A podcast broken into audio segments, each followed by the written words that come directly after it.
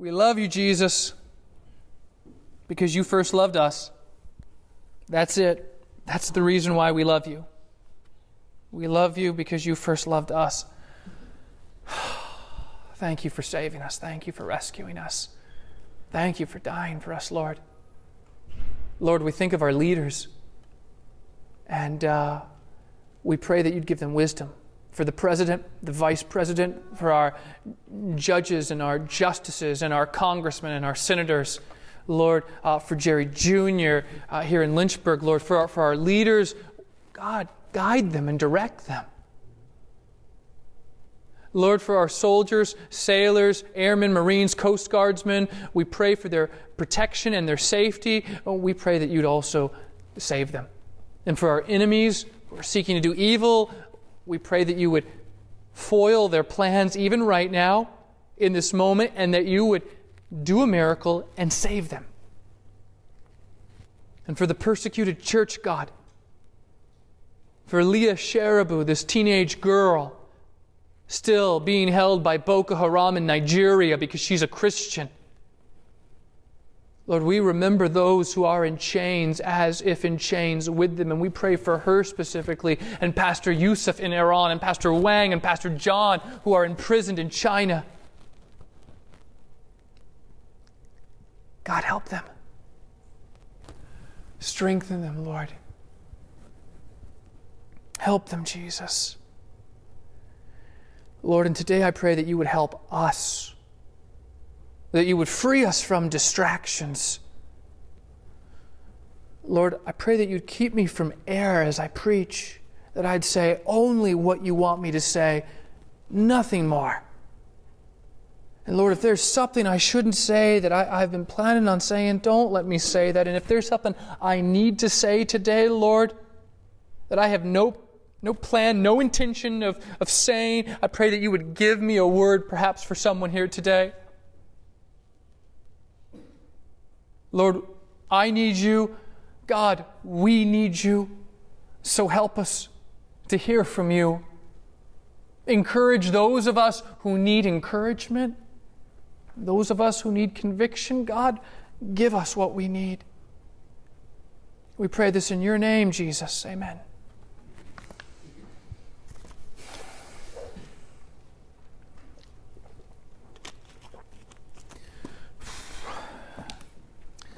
Today we begin part 27 of our journey through the book of the Judges. This is it. It's the, the final countdown now. I uh, was talking to the tech guys. Apparently, uh, we preached the very first sermon in Judges last October. So, uh, yeah, part 27 today. The end of an era. That's how it always feels.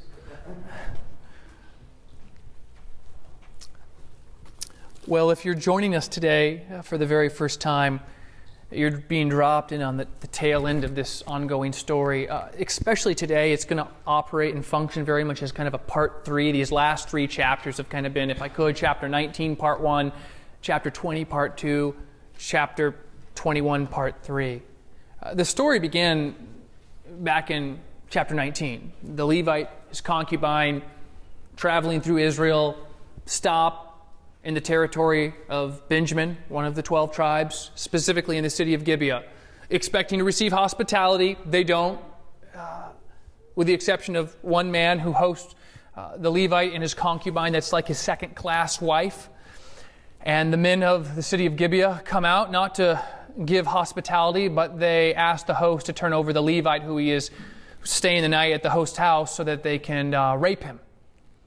The host says, No, no, you guys can't do this wicked and evil thing. And he tries talking them down, negotiating with this mob, offers up his own daughter um, and the Levite's concubine. In the end, it's the Levite's concubine, his second class wife, who is thrown out to the mob and they rape and abuse her all night long. They leave her for dead. In the morning, she's unresponsive. The Levite takes her back home. Then he chops up her body in 12 different pieces, sends a piece of her body to all the 12 tribes of Israel. That really gets their attention and their blood boiling. Then last week in part two, they gather together at Mizpah.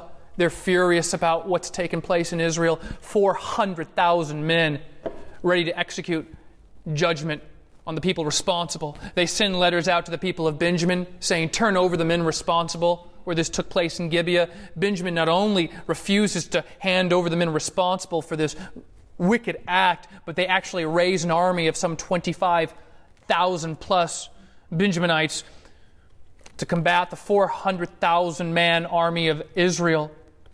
In the end, Israel ends up not only beating Benjamin, but then going a little overboard and they essentially annihilate and slaughter all the people of Benjamin, with the exception of 600 men who are essentially now refugees hiding in the, the hills and the mountains. That's all that's left of them.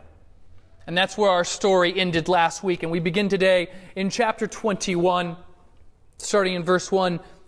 Now the men of Israel had sworn at Mizpah, No one of us shall give his daughter in marriage to Benjamin. And the people came to Bethel and sat there till evening before God. And they lifted up their voices and they wept bitterly.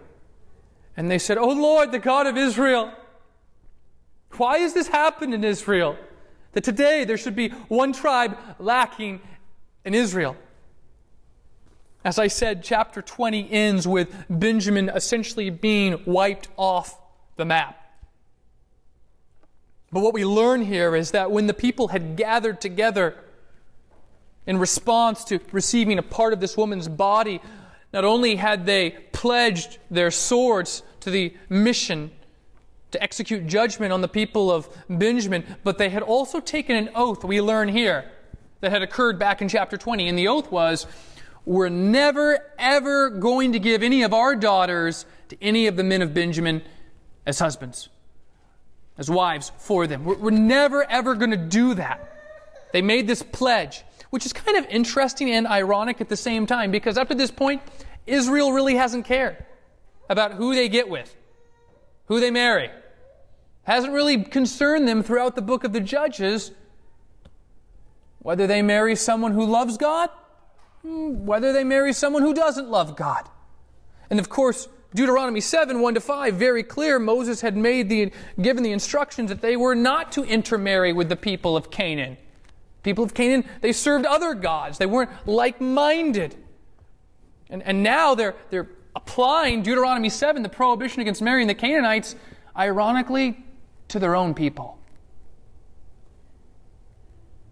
It serves as this final acknowledgement of just how far Israel has gone. The total and complete Canaanization of Israel, you might say. And by Canaanization of Israel, I mean that there is no difference anymore between Israel and Canaan, between Israel and the rest of the world. There should be a difference between the people of God and the world. Not anymore. Not by a long shot. Well, the battle's over from last week. Everyone has been slaughtered, with the exception of these 600 men, these fugitives. That's all that's left of Benjamin. And they are they are doomed to live a life of celibacy at this point unless they marry outside of Israel. In either case, there's no future for Benjamin going forward.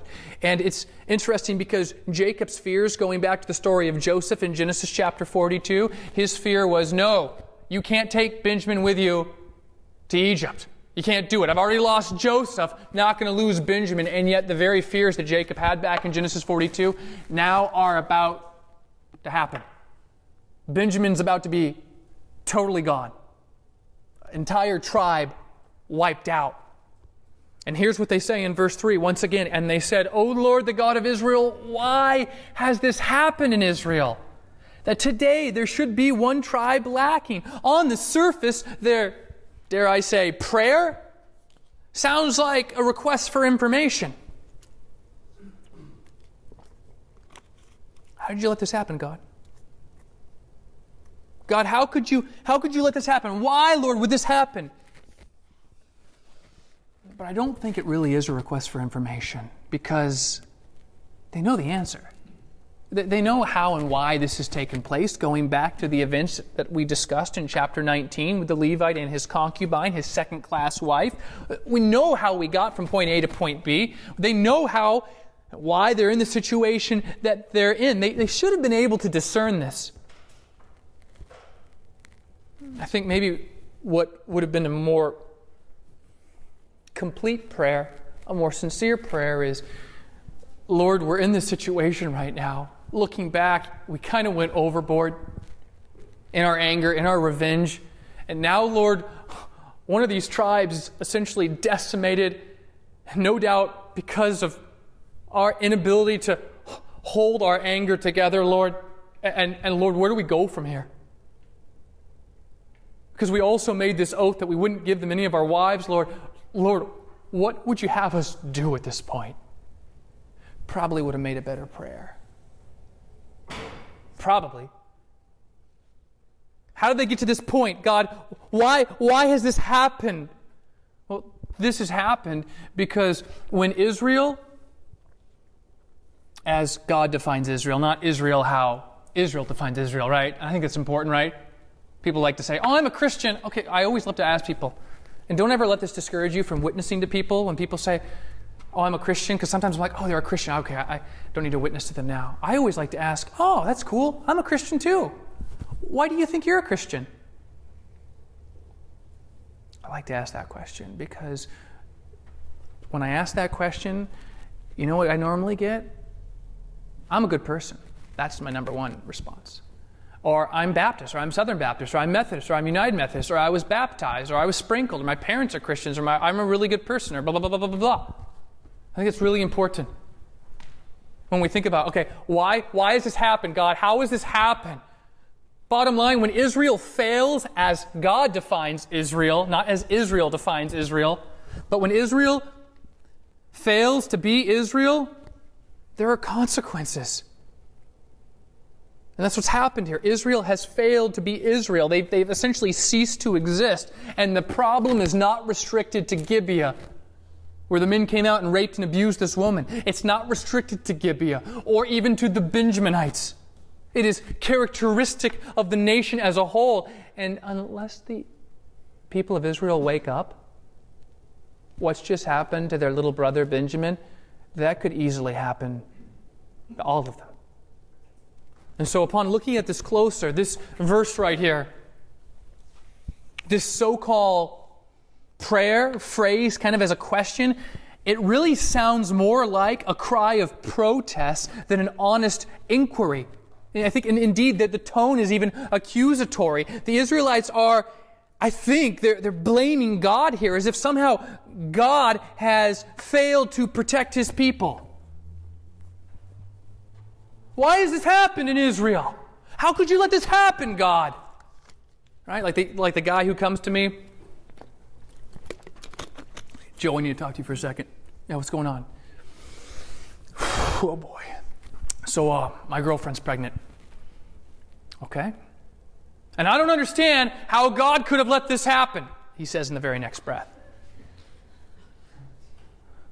Okay, dude, like, you, don't, you don't understand how this happened. I don't want to have to take you back to 10th grade biology. I think, you know, like, what do you, what do you mean? I just, I don't understand. How could God have let this happen? Why would this have happened, Joe? That's what it sounds like to me. Right? The, the nature of the question here, the so called question in verse 3, like it attempts to shift the responsibility from Israel to God. But when the people of God stop acting like the people of God, there are consequences. And oh, by the way, Israel, they kind of take like the coward's way out here. They would rather put the responsibility back on God than actually take it themselves.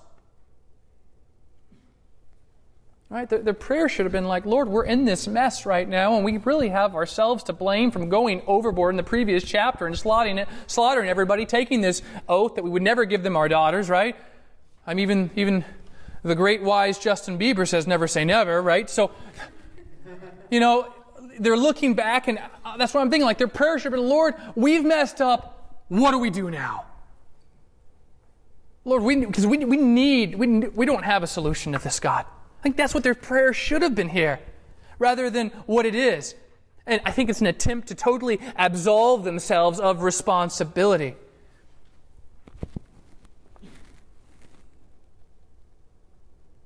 hear that? That's silence. That's God's response to them. Deafening. He doesn't say anything. And then the very next verse, they, no doubt in desperation over God's silence, try to get his attention by ritual observance. Look at verse 4. And the next day the people rose early. They hadn't heard anything back. And they built there an altar and offered burnt offerings and peace offerings. And still no response. He doesn't answer them, he doesn't respond. And no doubt the people of Israel are they're frustrated over his silence in the face of their inquiry. And no doubt they're, they're, they're, frustrated, right? I think they're also impatient, which is why in verse 4 it says, and the next day. Right? It kind of reminds me of Israel at Mount Sinai. Moses goes up the mountain. They haven't heard from him in a hot minute, so they're like, hey, Aaron, don't think he's coming back. Why don't you just make us uh, an idol that we can worship? Right? They, they haven't heard back from God. They're growing impatient. They're frustrated. And they're on the verge of taking matters into their own hands. It can be hard when we pray and we don't hear back from God. It can be frustrating when it seems like our prayers are landing on deaf ears. They're not. They're not. But it still can be frustrating. I think that the appropriate response would have been something like the psalmist says in Psalms 40, verse 1 and 2. He says, I waited patiently for the Lord. That's hard to do. He inclined to me. He heard my cry. He drew me up from the pit of destruction, out of the miry bog. He set my feet upon a rock, making my steps secure. It's hard to wait. Israel's not, they're not ready to wait. They're growing more and more impatient, more and more frustrated, all the while not taking responsibility, putting it on God.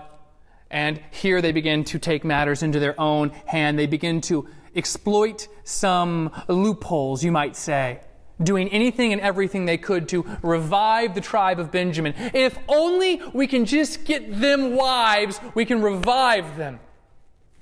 But how do we get them wives when we all swore we would never give them any of our daughters? Verse 5. And the people of Israel said, Which of all the tribes of Israel did not come up in the assembly to the Lord in the previous chapter when they were at Mizpah, when they got the parts of her body and they first gathered together? So who, who had an unexcused absence? That's, that's what they're asking. For they had taken a great oath concerning him who did not come up to the Lord at Mizpah, saying, He shall surely be put to death. Anyone uh, like that attendance policy? I'm not a big fa- fan of it, but uh, yeah, he's going to die. Anybody who didn't show up, you're dead. Verse 6 And the people of Israel had compassion for Benjamin their brother. And they said, One tribe is cut off from Israel this day. Verse 7 What shall we do for wives for those who are left, since we have sworn by the Lord that we will not give them any of our daughters for wives.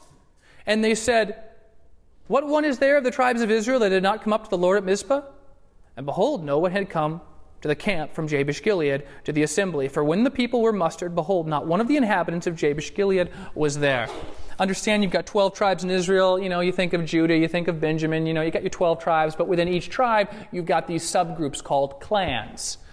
And so you might be from the tribe of Virginia, but you might be from the clan of Charlottesville or Roanoke or Lynchburg, or at least reside in one of those, those cities. And so when you see these names that you don't really recognize, you're like, oh, I recognize Judah or Benjamin, but then you get to like say Jabesh Gilead, that's their subgroups within the tribes. So nobody, nobody comes from Jabesh Gilead. And this is just kind of perfect by a perverse stroke of luck, and I do mean perverse in the most perverted way, by a perverse stroke of luck, they are actually relieved to find that one clan didn't show up. Jabesh Gilead, they never showed up. Which means they never took the oath saying they would not give any of their daughters away. Oh, we might have found our solution to this problem. How perfect. So here's what they do. Verse 10 So the congregation sent 12,000 of their bravest men there and commanded them, Go and strike the inhabitants of Jabesh Gilead with the edge of the sword. All the women and the little ones. This is what you shall do. Every male and every woman that has lain with a male you shall devote to destruction. And they found among the inhabitants of Jabesh Gilead 400 young virgins who had not known a man by lying with him. And they brought them to the camp at Shiloh, which is in the land of Gilead. They go and they annihilate this entire population of men, women, and children, with one notable exception the 400 virgins.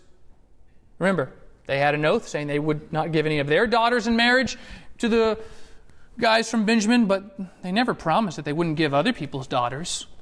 And so this just works out perfectly for them. Even though the narrator offers no legal or theological rationale for this story, from a human perspective, it's really clever. It's a really clever strategy. It has the appearance of legality, technically, following the strict letter of the law, but it, certainly violates the spirit of the law and it is very, very morally questionable. They kill everyone of Jabesh Gilead. Everybody. They take the 400 young women, the virgins. Notice at the end of verse 12 it says, to the camp at Shiloh, which is in the land of Canaan. The camp at Shiloh. You see, the narrator has already deliberately portrayed the people of Gibeah, and those are the ones responsible for raping the Levite's concubine. He's already portrayed them as these neo Sodomites, these neo Canaanites, this new version, right? They're Canaanites 2.0, the people of Gibeah. And yet, by defending the men of Gibeah, the Benjaminites, well, they've placed themselves in the same category. And now the narrator goes a step further by making the shocking suggestion that Shiloh is essentially a fundamentally a Canaanite city. But Shiloh is not fundamentally a Canaanite city not from their perspective. Remember in the previous chapter, they brought the Ark of the Covenant as almost like this good luck charm to Bethel, there on the, the brink of war with the people of Benjamin. And we had commented and observed that the Ark of the Covenant is typically in the tabernacle, and that's typically in Shiloh, of all places. This would be like suggesting that the most sacred site in all of Christendom would be, I don't know, Vatican City, maybe if you're Catholic.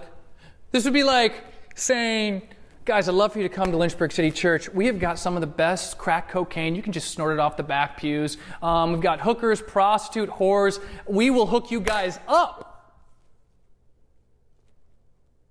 That's how shocking this statement is. For him to say this. But that's the point that he's trying to make. And it becomes no surprise upon learning this that God has refused to answer the Israelites' so called prayers at the beginning of the chapter. No surprise at all. Then the whole congregation sent word, verse 13, to the people of Benjamin who were at the rock of Rimmon and proclaimed peace to them. And Benjamin returned at that time and they gave them the women whom they had saved alive of the women of Jabesh Gilead, but they were not enough for them. Obviously, we know there's 600 fugitives, they've got 400 women, they don't have enough wives for all of them. One third of them still don't have wives. And the people had compassion on Benjamin because the Lord had made a breach in the tribes of Israel. For the second time, the narrator observes that Benjamin felt sorry excuse me, Israel felt sorry for Benjamin for the second time here. The narrator wants to point that out. And for the second time, it almost seems that once again the people are putting the responsibility back onto God. For what does he say at the end of verse 15? Because the Lord had made a breach in the tribes of Israel. Then the elders of the congregation, verse 16, said, What shall we do for wives for those who are left, since the women are destroyed out of Benjamin? The women are destroyed out of Benjamin. Yes, this is true. But in saying this, it, kind of obscures Israel's role. Why are the women destroyed? Oh, what did you say? You guys, after you, you won the battle, you went in and you just killed everybody? Gotcha, right? They make this statement really obscuring like what they've done and their role in this. Of course, this is the essence of the story from the very beginning. Like they're upset. They're upset at the predicament that they're in. But through their actions, they're going to keep creating more predicaments. Through their refusal to take ownership, to take responsibility, through their growing impatience and frustration, through their willingness to take matters into their own hands, they're just going to create more problems. Like every solution they try to engineer will just create another problem. Then the elders of the congregation, verse 16, said, What shall we do for wives for those who are left, since the women of since the women are destroyed out of Benjamin? And they said, verse 17, there must be an inheritance for the survivors of Benjamin, that a tribe cannot be blotted out of Israel. We just can't let this happen. The elders are they're worried about the survival of Benjamin. They won't be able to take possession of this inheritance, of this territorial allotment. The best chance they have of continuing to coexist within this 12 tribe confederacy is if we figure out a way to come up with 200 more wives for them. Of course, this is easier said than done. Yet, they remember, once again, this is easier said than done because we cannot give them, verse 18, wives from our daughters. For the people of Israel had sworn, Cursed be he who gives a wife to Benjamin. So they said, Hang on. You know what? There, there might be another way to do this. Might be something we haven't thought of yet. Behold, there is the yearly feast of the Lord at Shiloh, which is north of Bethel on the east of the highway that goes up from Bethel to Shechem and south of Lebonah. And they said, Yeah, there is. And they commanded the people of Benjamin, saying, Go and lie in ambush in the vineyards and watch if the daughters of Shiloh come out to dance in the dances, then come out of the vineyards and snatch each man his wife from the daughters of Shiloh and go to the land of Benjamin. They got this all figured out. Once again, they, they attempt to evade the consequences for their actions. And they come up with this, this idea, right? And in keeping with, and I know it's been a long time, but going back to Judges chapter 2, verse 10, what do we hear there? In Judges 2, verse 10, it says, Another generation arose after Joshua. They didn't know the Lord. And it seems that this unnamed festival is probably just that. It has been pagan, it has been just Canaanized from the culture around them. Like you go into a church service and you walk in and you're singing Taylor Swift. That happens. Don't get me started on that. And so, most likely, this, this unnamed festival, even though they refer to the festival of the Lord, most likely it maybe used to be at one point, but it probably isn't anymore. But that's their plan. Their plan is go in, lay in ambush, take the women. Any of you guys ever seen the movie Seven Brides for Seven Brothers? One of my favorite musicals. Okay, yeah. That and The Sound of Music, which that has nothing to do with the sermon, Seven Brothers, Seven Brothers, really good musical set in Oregon Territory, 1850s. And these seven brothers, well, they are longing to have a girl. And their older brother Adam gives them this advice that, listen, if you guys really want your girl, just go and get her. Just go into the town, take her. Oh, but her dad, he won't approve of me. So what? And so this is the advice that he gives. And then he goes on to cite some obscure biblical passage as justification for what they're doing. Right? This is actually the text. So here, here's it, right? It's, it's biblical, guys. You just go in there, you just kidnap your women, you take them. And it's, it's, it's biblical, it's in the good book, so um, let me be really clear up front this would be what I would call a descriptive series of events, not a prescriptive series of events. Uh, just keep that in your mind. So that's the strategy. They're going to come, you lay an ambush, and when they start dancing, you all run out and you just grab them and then get out of town. And yes, of course, their dads and families will be upset, but we've got the perfect response. Here's what we're going to say. Verse 22 And when their fathers or their brothers come to complain to us, we will say to them, Grant them graciously to us, because we did not take for each man of them his wife in battle, neither did you give them to them, else you would now be guilty. That's going to be our response. When they come and they complain, they're going to be like, listen, remember what happened to Jabesh Gilead? Look at the bright side. We didn't come and slaughter you guys in battle and then take them. We actually let you guys live, so we're kind of doing you a favor. Plus, I know you guys made the oath saying you wouldn't give any of your daughters like we did when we were at Mizpah back in the previous chapter, but here's the thing you're not technically giving your daughters, they were being taken from you. So this is a win win for everybody. How perfect is this? These guys have thought of everything, right? And all throughout this story, they're just like straddling the line of legality even though everything they do is really, really, really, really, really, really questionably when it comes to all things morality, what I found is if it's questionably moral, it's probably not moral. Just that's what I've learned. But more than that, we see here in this story this continue, this continuous uh, abusive manner, because it really is abusive in which men treat women in the book of the Judges. And the elders, the leaders of Israel, they're the ones that are sanctioning this violence against their own daughters. And it doesn't even seem to like cross their mind that these are the same Benjaminites who, like a hot minute earlier, had recently defended their fellow tribesmen after they had gang raped this young woman. Once again, technically it's legal ish, I guess, but that's their mindset. Verse 23 And the people of Benjamin did so and took their wives, according to their number, from the dancers whom they carried off. Then they went and they returned to their inheritance and rebuilt the towns and lived in them. And the people of Israel departed from there at that time, every man to his tribe and family, and they went out from there, every man to his inheritance. In those days, there was no king in Israel. Everyone did what was right in his own eyes.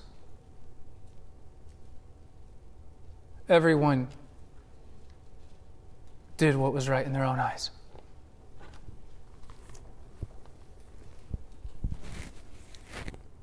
The story begins in chapter 19 with the individual rape of this man's second class wife.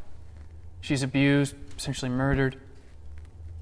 And now, by the end of the story, where we started with an individual woman who had been raped, we now essentially have 600 rape victims. Like when you, when you think about the victims in this story, the list is so long. You've got the Levite's concubine in chapter 19. You've got the women of Benjamin in chapter 20, verse 48, who they go in their anger and revenge and just slaughter the entire population. Then you've got the virgins of Jabesh Gilead, not to mention everyone in that town who dies. It's kind of questionable how legal or moral that is that they killed everyone even though they didn't show up. Then you've got the dancers of Shiloh. The story starts off with one woman being raped and it ends with essentially 600 women being raped. And the people of Israel, throughout the story, they're they're more concerned with saving physical Israel than actually anything to do with spiritual Israel. They're, they're more concerned with just preserving, we got to preserve Benjamin, we got to preserve Benjamin.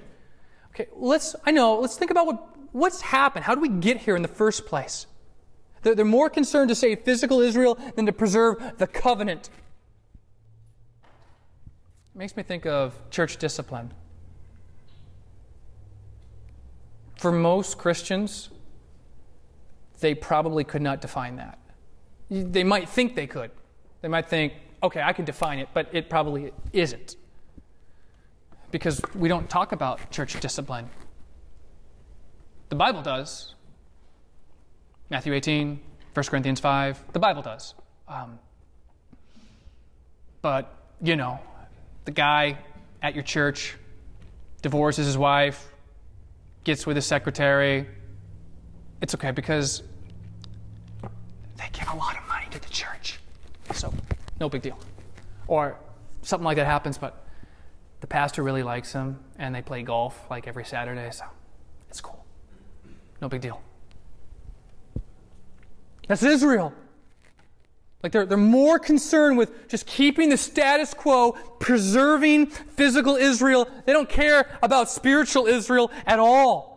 And, and they're so blinded to this that in their, I guess, showing compassion, in, in their dysfunctional way of showing compassion to the people of Benjamin, they ultimately just hurt other people. They oppress other people along the way.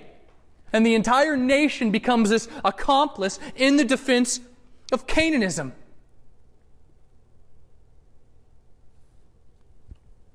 See what Benjamin did for Gibeah? We're not going to turn over the people that raped and murdered this woman. What they did for her, that's what Israel has done. You say, shouldn't we show compassion? Shouldn't we show grace to people? Yeah, we absolutely should. But there is a time to show compassion and grace, and there's also a time to exercise justice. And, and, they're, and they're so focused, right, on, on wanting to help Benjamin that they end up hurting so many other people along the way. I, I, I, go, I go a step further. I say there are few books in the Bible that offer the, the church today as much of a mirror into their own lives as the book of the Judges. This is like such a grim reminder that God's people are often their their own worst enemy. We think of the enemies outside the church as the biggest threat, but really it's those within. This book is a wake up call for the church, for the true people of God. it, is, it is like a, a pleading for the people of God to return to Him to abandon their Canaanite ways, to, to recommit themselves to joyful obedience to his will. The story is a call to take personal responsibility, something Israel has not done. Despite the fact that it was their anger, despite the fact it was their revenge that created this problem in the first place, they went way overboard. This call is a story. It's a call to, to maturity, to acknowledge that God's not the problem. They are. It's a call to turn. This story is a call to repent. This story is one to remind us to patiently trust the Lord. It's a call to the people of God everywhere to stop trying to take matters into their own hands.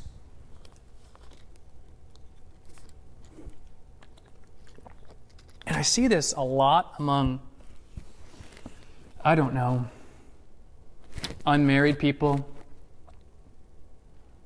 And I know sometimes how frustrating it can be. I didn't get married until I was 28. Um,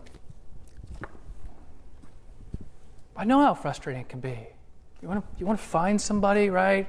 And there's this pressure because you're at the world's most exciting university, and don't get me started with all the, you know, LU crushes posts, whatever.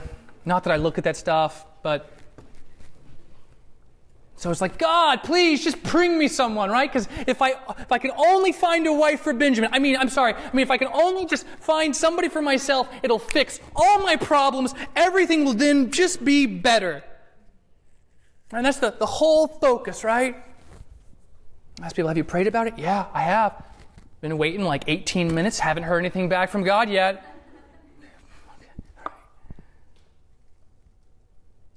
And then I see people because they, they get in such a hurry, they just think this is going to fix everything, right? If we can just find wives for Benjamin, it'll fix all the other problems in our lives. And then we take matters into our own hands and well, do they love Jesus? Well, I don't know. Maybe. Who cares, right? Or it's like, you know, the standards are so low. It's like, are they breathing? Cool. Yeah, I'll go on a date with them. I, and then what happens is, is six months later, you find yourself thinking that if you just got this far, right? If you could just move, if you just get the first down, man, everything's going to be fixed. Everything's going to be better. All the problems are going to be solved. And then six months later, you go from one problem, right? You go from like one woman being raped and abused to 600 more problems. 600 more victims. 600 more pains. And it all started where the people didn't want to take responsibility. God, how could you let this happen? I've been praying. You haven't answered our prayers. How dare you? And they don't take responsibility. They are impatient. They're frustrated. They decide to take matters into their own hands, which only complicates and hurts other people. Oh, that we might remember the words of the psalmist. He says, I waited patiently for the Lord. How long did he wait? He said, I waited patiently for the Lord. It doesn't say how long he waited. And you know what? I'm glad that it doesn't say.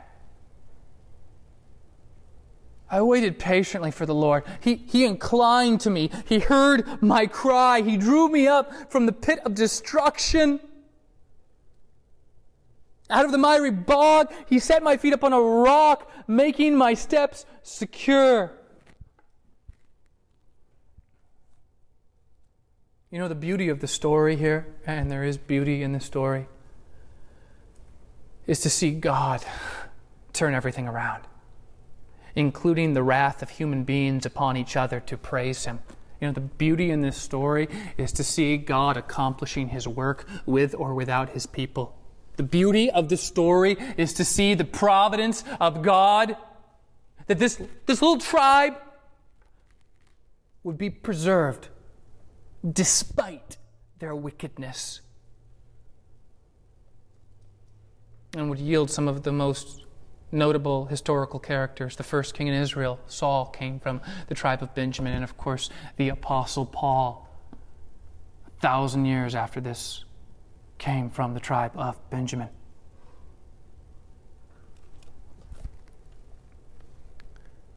And my prayer today is that God would continue to lavish His mercy upon an undeserving and, quite frankly, sometimes just impatient people. That we would respond accordingly, that we would respond by recommitting ourselves to Him and patiently trusting in His timing and His providence, that we might return to the King in all our ways. Everyone did what was right in their own eyes. My prayer is that our story would be different.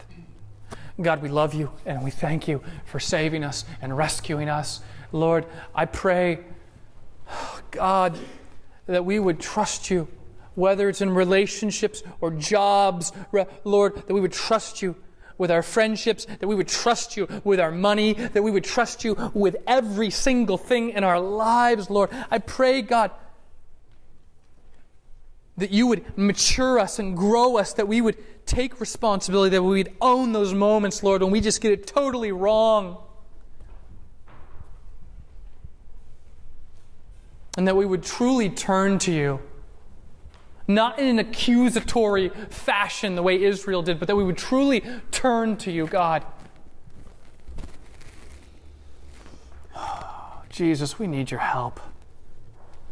In a day and age in which much of the church is compromised, much of the church is Canaanized, we need your help, Lord. We thank you for the mercy that you've shown every single one of us, culminating with your death on the cross. Help us, Lord. We need you, Jesus. We pray these things in your name. Amen. We are going to take communion uh, in a few short moments, and we do it a little bit differently at Lynchburg City Church. Um, you don't have to be a member of the church to take communion, but you do have to be a Christian. And if you're not a Christian, I'd ask you not to take communion today. Um, I'd also remind you of what Paul tells the Corinthians, 1 Corinthians 11. Many of them were taking communion in an unworthy manner, and as a result, God got so fed up he killed some of them. And so, if you need to sit here for a second, you need to have a conversation with the Lord. If there is unrepentant sin in your life, deal with that here. Deal with that now before you come back. But when you are ready to take the bread, to take the juice, when, when you are ready, come to the back and we will serve you.